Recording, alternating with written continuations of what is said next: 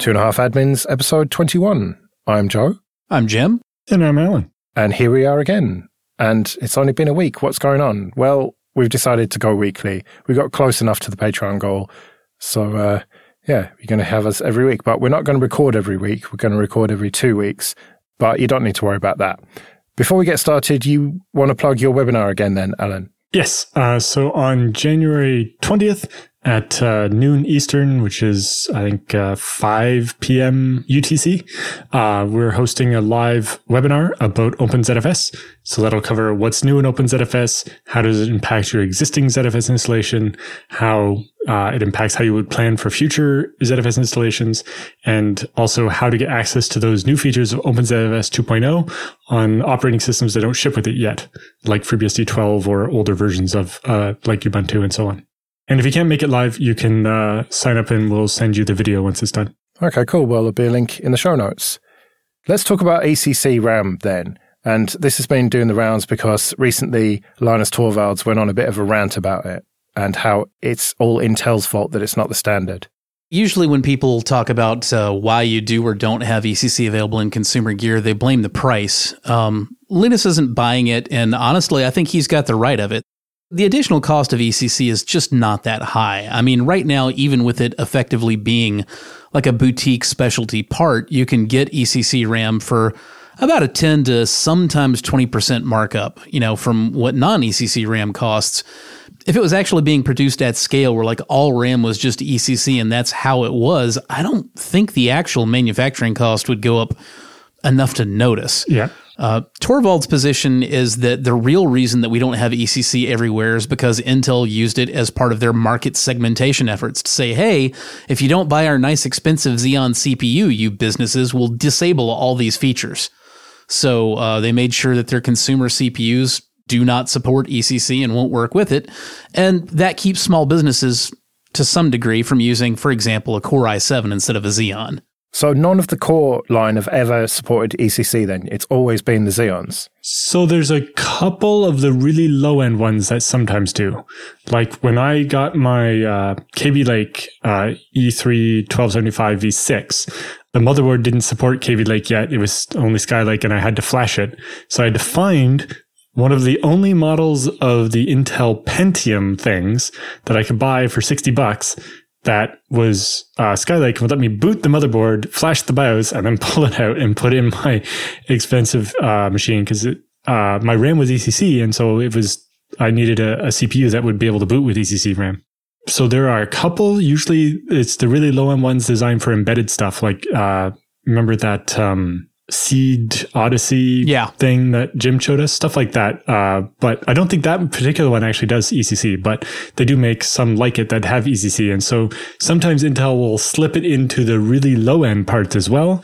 But in general, yeah, they, they only offer it on the really, on the, the server grade stuff. For the last several generations, the answer there is, is there has been one or two blessed Core i3 models that would work with ECC. Um, no i5s, no i7s. Um, sometimes you'll get something even lower, like Allan said. You know, there'll be like a Pentium Gold or something like that. But what you can really rely on is there will be one or two Core i3 models. But none of the i9s, the uh, real enthusiast ones. No, absolutely not.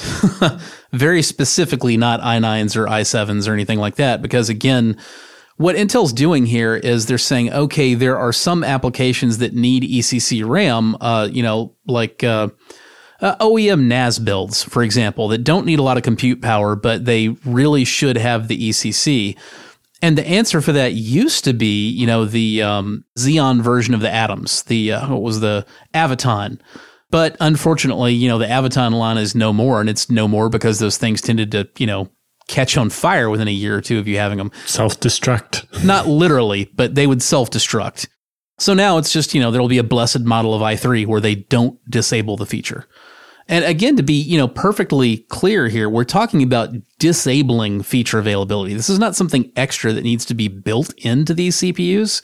It's something that Intel is turning off to keep the market segmented. Yeah. The i9 example is slightly interesting because you might actually be using, you know, overclocking RAM or something with an i9. And the idea of overclocking and ECC are kind of, you know, mutually exclusive. Oh, no, no, no, no. Uh, I beg to differ. Overclocking with ECC is fantastic because instead of having to run Memtest x86 for eight hours to figure out if your build is stable, you just look and see if you've got ECC errors showing up in the logs. And if you do, yeah. you, you dial it back a little bit until you stop having them. Whereas when you don't have ECC, yeah, you're, if your system doesn't just completely lock up, then you still have to run hours and hours of repeated mem test runs, making sure that you're not getting spurious memory errors. Yeah. What's the worst that can happen if you do get these memory errors then? Well, this it's generally the thing that makes your computer crash, like the blue screen in your OS or just a kernel panic or whatever. All kinds of spurious errors can be caused uh, by a flip bit in memory. Or, you know, the classic other example is some file gets a bit flipped and it doesn't contain the data you thought it did anymore.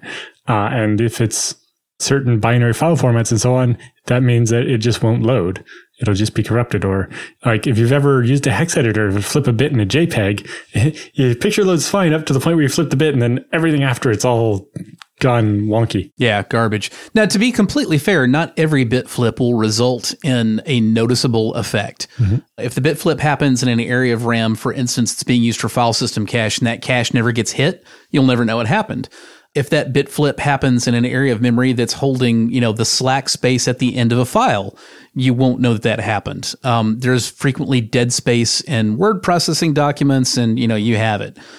Beyond that, literally anything can happen. If you have a bit flip happen in application code, who knows what will happen. You could have a security issue, you could have a stability issue, you could lock up the whole machine, whatever. Or, you know, like Allan was alluding to, if you flip the wrong bit in data, you know, you can have an impact that's wildly out of proportion with the amount of data that you actually changed.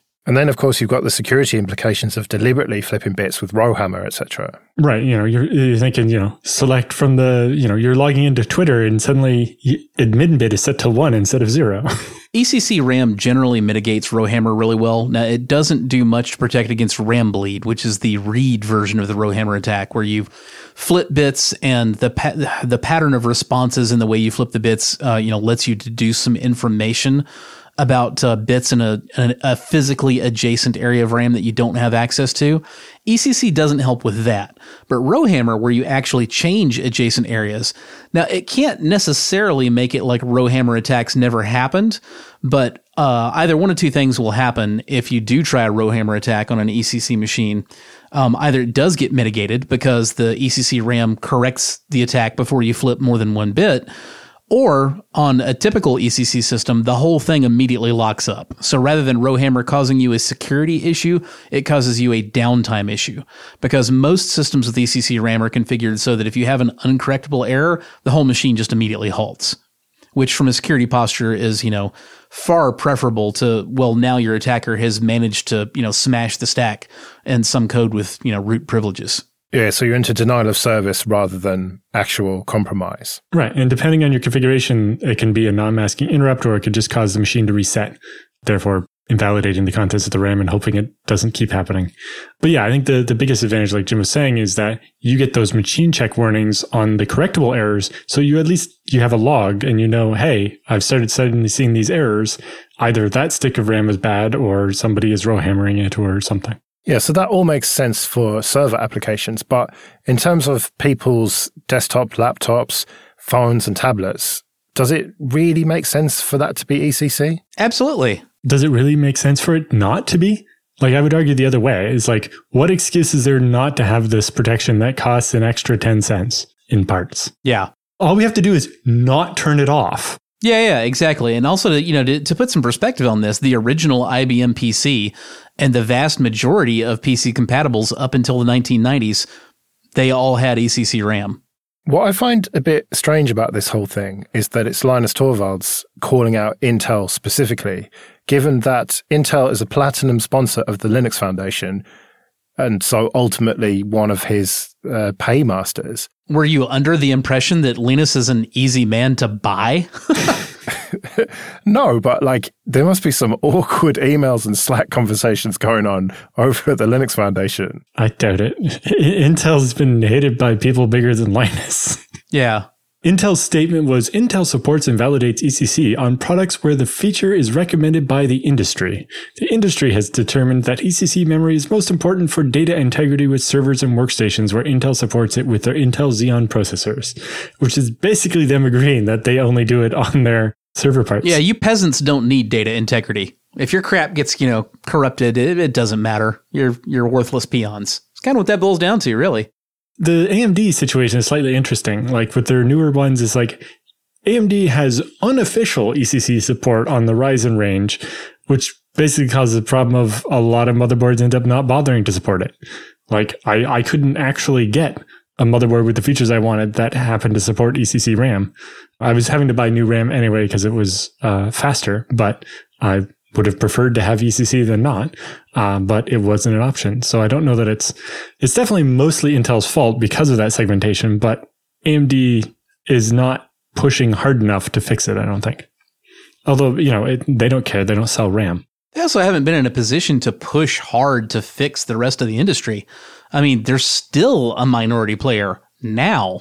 Three or four years ago, they they it wasn't entirely clear that they would survive so it, it seems a little precious to expect them to have, you know, forcibly fixed the industry through their pressure. They've taken steps in that direction, which is good. I think they, they could maybe now start pushing a little harder. But you know, we can also start complaining at the motherboard manufacturers, saying, "Hey, Asus, why is uh, why can't I buy all of these Ryzen boards with ECC support?" Yeah, I, I think there's a little bit of both. I, I, think that at this point, AMD is certainly in a position where it would not be unreasonable for them to be like, you know, future chipsets, yeah, ECC, it, it's part of the spec. It needs to be there. Because again, I, I don't really see that that causes anybody, you know, a huge amount of cost. I just, we live in a capitalist system and ultimately, you know, capitalist enterprises are kind of the laziest things on earth. You know, if, if you haven't, if you haven't given them either the carrot or the stick, they're not going to do it. And nobody's really given motherboard manufacturers either, you know, uh, some carrot to reward them for enabling ECC and consumer stuff or the stick that says, you know, hey, if you want to be able to say that, you know, this is an, uh, you know, XYZ chipset motherboard that, you know, supports these processors, you need to support this feature. Yeah. And it's got this four level chicken and egg problem of the motherboard manufacturers like, well, none of the companies that make gaming RAM make uh, ECC versions, and uh, so the consumers don't want to buy it. Or you know, if we made a motherboard that required ECC RAM, the gamers wouldn't know where to buy this RAM because they are such a small part of the freaking market. Though, yeah. I mean, let's not deify the freaking gamers. Right? It's not like you're stuck with you know DDR three or something. Exactly. Um, I mean, I've got DDR four thirty six hundred in uh, both of the machines sitting in the rack next to me. My workstation and my backup server server, you know, right below it in the rack DDR4 3600. That, that is more than fast enough for the vast majority of folks out there, including an awful lot of the same gamers we're talking about. It's it's pretty close to the top you can get. It's what I just built in my brand new machine. Exactly. That's what I'm saying. Yes, there there are faster clock rate RAMs, but it's all overclocking stuff. Okay, this episode is sponsored by Linode. Go to linode.com slash two and a half to get started with $100 free credit. Whether you're working on a personal project or managing enterprise infrastructure, Linode offers simple, affordable, and accessible cloud computing solutions that allow you to take your project to the next level. Simplify your cloud infrastructure with Linode's Linux virtual machines and develop, deploy, and scale your modern applications faster and more easily. Linode has 11 global data centers and provides 24 7 365 human support with no tiers or handoffs regardless of your plan size. In addition to shared and dedicated compute instances, you can use your $100 credit on S3 compatible object storage, manage Kubernetes, and more. Our website is hosted with Linode and we couldn't be happier with them. So go to linode.com slash two and a half and click the create free account button to get started. That's linode.com slash two and a half. All right, let's talk about an article from over six months ago now. This is from July of 2020. Tavis Ormandy, who fancies himself quite the iconoclast, wrote an article called You Don't Need Reproducible Builds, in which he explains quite reasonably why reproducible builds don't have much real world value and that it's something that people seem to be kind of obsessed with when really the benefits aren't worth all the hassle of it because a reproducible build, of course, is producing a like for like binary with the same source code built in two different places so that you know that the binary that you've got was actually built from that exact source code. And it's a pretty tricky problem to solve, right? With different build environments, different operating systems, sometimes even timestamps can give you a different hash on the binary you produce. Timestamps are usually the biggest problem. For a long time, the FreeBSD builds included the host name of the machine it was built on because that was useful. But for the release builds, it doesn't anymore because we try to get towards this idea of a reproducible build. A lot of that effort was less about people being able to confirm that the binary we ship on our website is the same one that was built from the source code, as we wanted to make sure it was possible years from now for somebody to be able to reproduce the same release if they needed it for something. But yeah, from a securities perspective, I can see how this is, if you're going to go that far, then just don't ever bother using a binary. yeah, I, I, don't know about all this. Um, I think Tavis really kind of jumped the shark here. I think he's focusing on the wrong aspects of this from a security perspective. Reproducible builds are important because without reproducible builds, you don't know that you can troubleshoot an issue that you're having in a particular binary by looking at a particular piece of source code.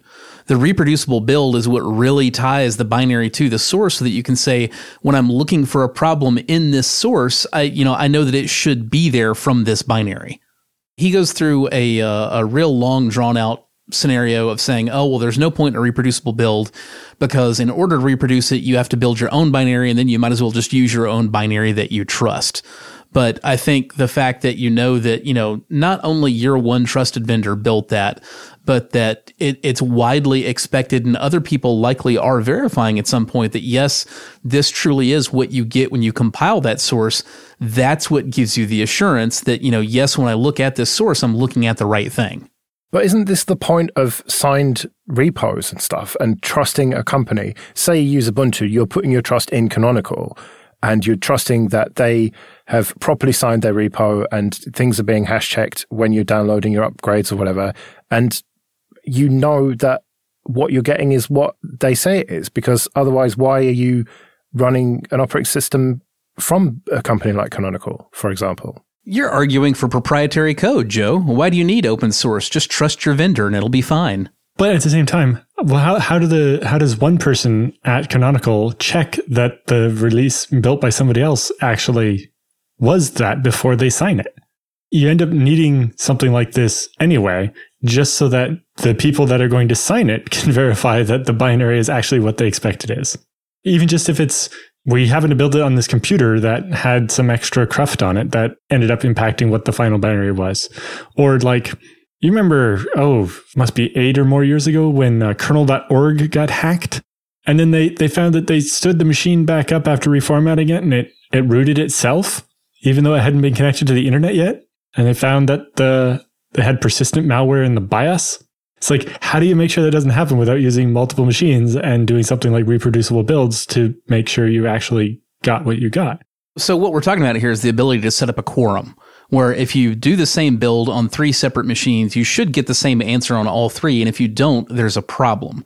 And that allows you, even if you are talking about, you know, the one organization and the one vendor, that allows that vendor to have multiple build farms that are doing these same builds and should be coming up with the same answers, but none of them trust each other or can talk to each other. And it is an, a significant additional barrier to entry to have to compromise all three build farms instead of just one. I mean, there's there's a lot of security considerations here that it kind of blows my mind that Tavis is just jumping right by as though they don't matter. What about the point that different distros build things differently? So you might get, you know, Nginx or whatever, a version of that from two different distros and they're going to have their own spin on it somehow. They, you know, they they're going to use different build flags and stuff on purpose you don't expect those to match. You just expect it to match if you. That's the whole. That's the whole reproducible build thing. To reproduce the build, you have to be able to reproduce the original environment. And of course, you know, if one machine is on CentOS and another one's, you know, on OpenSUSE, that's not the same environment. You're not going to get the same build. Nobody's expecting those two builds to come out the same.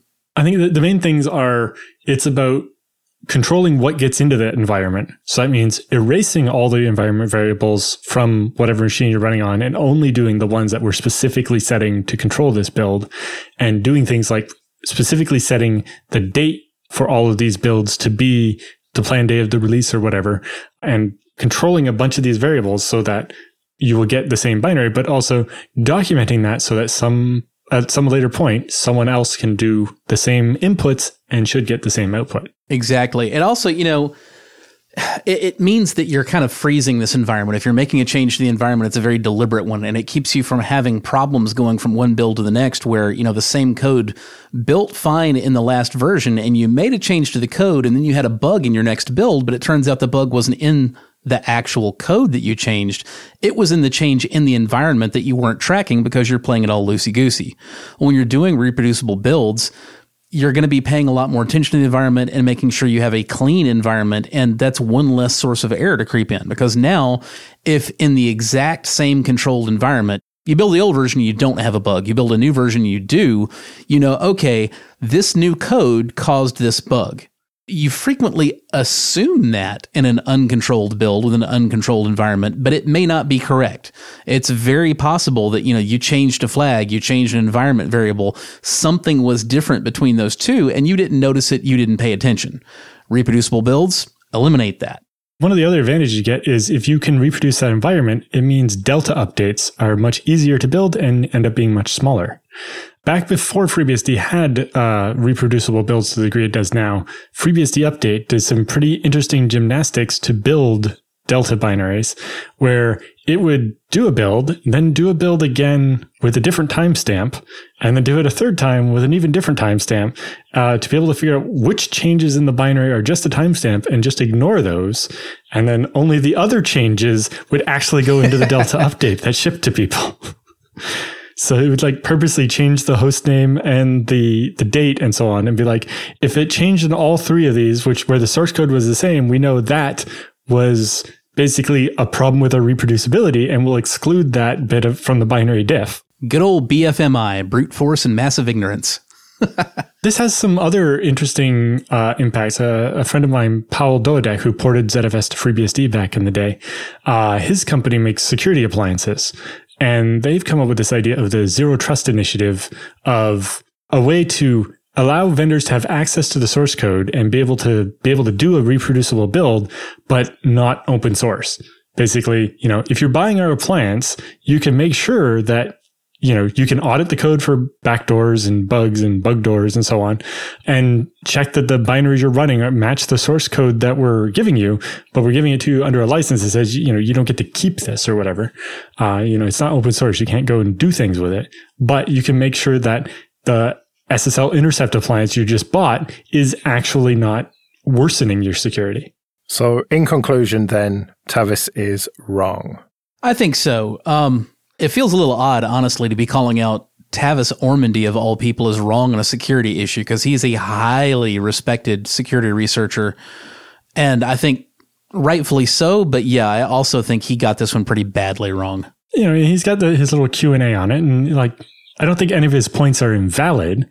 Uh, you know, in particular, I can see how that, you know, reproducible builds in the idea that right, I'm going to take the source code and I'm going to build this trusted binary and compare it to the official one and then be like, okay, it's the same, so I can keep using the official one. Well, if you're going through all the trouble, you might as well just use the one you built is true. But like Jim was saying, not every person needs to do it that way. And it's kind of like we were talking about the idea of having this quorum where if a bunch of people have checked, then if you trust them, you don't have to do the checking yourself. But even outside of the, all the security context, it's very useful to be able to have this. And maybe even in the proprietary case, if you have that and a license that says, you know, if a company goes out of business, you can still build the binary for this software you licensed or whatever could be very useful. On top of the idea that, you know, sometimes you're going to want to build FreeBSD from four years ago and be able to produce the same thing that the original had because you need that for some reason. Okay, this episode is sponsored by Datadog, the performance monitoring and analytics solution for real time visibility into your Linux environment. Combining metrics, traces, and logs in one unified platform allows you to get a bird's eye view of your entire infrastructure. You can also see any underutilized cloud or on premises servers via the real time auto generated host map. Datadog's machine learning based alerts eliminate false positives and make sure that you only receive alerts on issues that matter. You can automatically detect unanticipated outliers, anomalies, and errors with Watchdog, the auto detection engine that surfaces performance problems in your applications without any manual setup or configuration. Start your Datadog trial today by visiting datadog.com slash 25admins. Start your free trial, create one dashboard, and you'll get a free Datadog t-shirt. That's datadog.com slash 25admins. Let's do some free consulting then. If you want to send in your questions for Jim and Allan, you can do so via email show at 2.5admins.com. And if you want to support creation of these episodes, go to 2.5admins.com slash support and you can either support us via PayPal or Patreon. And for $5 or more on Patreon, you can get an advert free RSS feed. Okay, Tom writes in I recall Jim mentioning he gets used equipment off eBay. Any pointers on buying used equipment? Some basics to keep me from buying bricks. I'm looking to replace or expand my Plex of desktop and USB drives with something sporting direct SATA drives. So I actually don't tend to use eBay. Um, I avoid it like the plague, to be honest. For just general purpose, looking for refurbished equipment, Newegg and Amazon are both very good sources. It's really easy to find refurbs of you know what whatever spec of server or desktop or laptop you're looking for, really. And the important thing there is just always look at the vendor who is selling it on Newegg or Amazon. Make sure that their customer complaint percentages aren't too high. I, I reserve eBay as more of like a it's a last choice. I mean, it's, it's, certainly not that you can't buy good hardware on eBay. You can, but it's just a little bit more of a freewheeling, shady kind of a marketplace, in my opinion. You definitely need to be more careful about who you're buying from. Uh, the barrier to entry is a lot lower. You may be buying things that you know claim to be refurbished from people who are not in any way a hardware vendor and are just trying to you know unload their used crap. So you, you got to be more careful. Yeah, um, eBay, I would say generally stick to things that have a store that like not just some random guy's account, but a store that's, you know, sold five or 10,000 things or something. One site I really like is unixsurplus.com. They have lots of Supermicro and um, Dell gear. They have an eBay store, and can, that's how I originally found them when they used to be called Mr. Rackables. But uh, they have a, their own website. You can buy direct from them if you prefer. They often will accept a best offer bid on eBay lower than the price they list on the web store. So that's why I bought it through eBay a couple of times. Plus, you know, you get the PayPal buyer protection stuff, but that's, you know, you hope you don't need that anyway. Uh, so yeah, Unix Surplus has good stuff. They have machines where they've kitted them out specifically to be like a FreeNAS setup for Plex, uh, so that you know you make sure that you get the right kind of HBA and they've already flashed it for you and so on to take some of the headache out of it. Uh, so that can be nice. Other used ones, uh, I mostly focus on much more established eBay accounts. Um, like I've got really good deals on like $15 dual port 10 gigabit NICs and so on from the right kind of refurbisher or recycling computer recycling place. And, you know, definitely look for a place that actually has a good reputation. Like Jim said, you want a, a low complaint rate and a reasonable return policy. Yeah, and I'll also say on eBay, um, be very wary of of auctionitis, for lack of a better word. When you've got somebody that's selling things you know, for auction and doesn't have a buy it now listed or, you know, has a ridiculous buy it now listed, you can get really invested in this idea that you're going to get a thing cheap and somebody's going to snipe it out from under you later. It's just, it's real easy to go wrong with all that crap when there's no fixed price. You also see a lot of people that are listing items for prices that look too good to be true. But it turns out if you don't actually really intimately know what those items are and what they're worth, you don't realize that this really incredible price for this thing is, you know, actually you know, like 150% markup over what you could buy it for retail somewhere more reputable. That happens a lot. Yeah, and you know they definitely had a whole spam of things like people selling PlayStation 4s for really high prices, or people selling them for really low prices, and it turned out you were buying a picture of a PlayStation, or buying the box, like the pasteboard box it came in. Although I found a legit auction the other day, it was clear what it was for, but it was for the empty cardboard box from a the like old vintage 80s box from the Cocoa Pebbles cereal. it's like the original box from the 80s. like, why do you still have this and why are you selling it for $24? All right, well, we better get out of here then. Remember, show at 2.5admins.com if you want to send in your questions for Jim and Allan. You can find me on Twitter at Joe Ressington. I'm on Twitter at JRSSNet. And I'm at Allan Jude. We'll be back next week.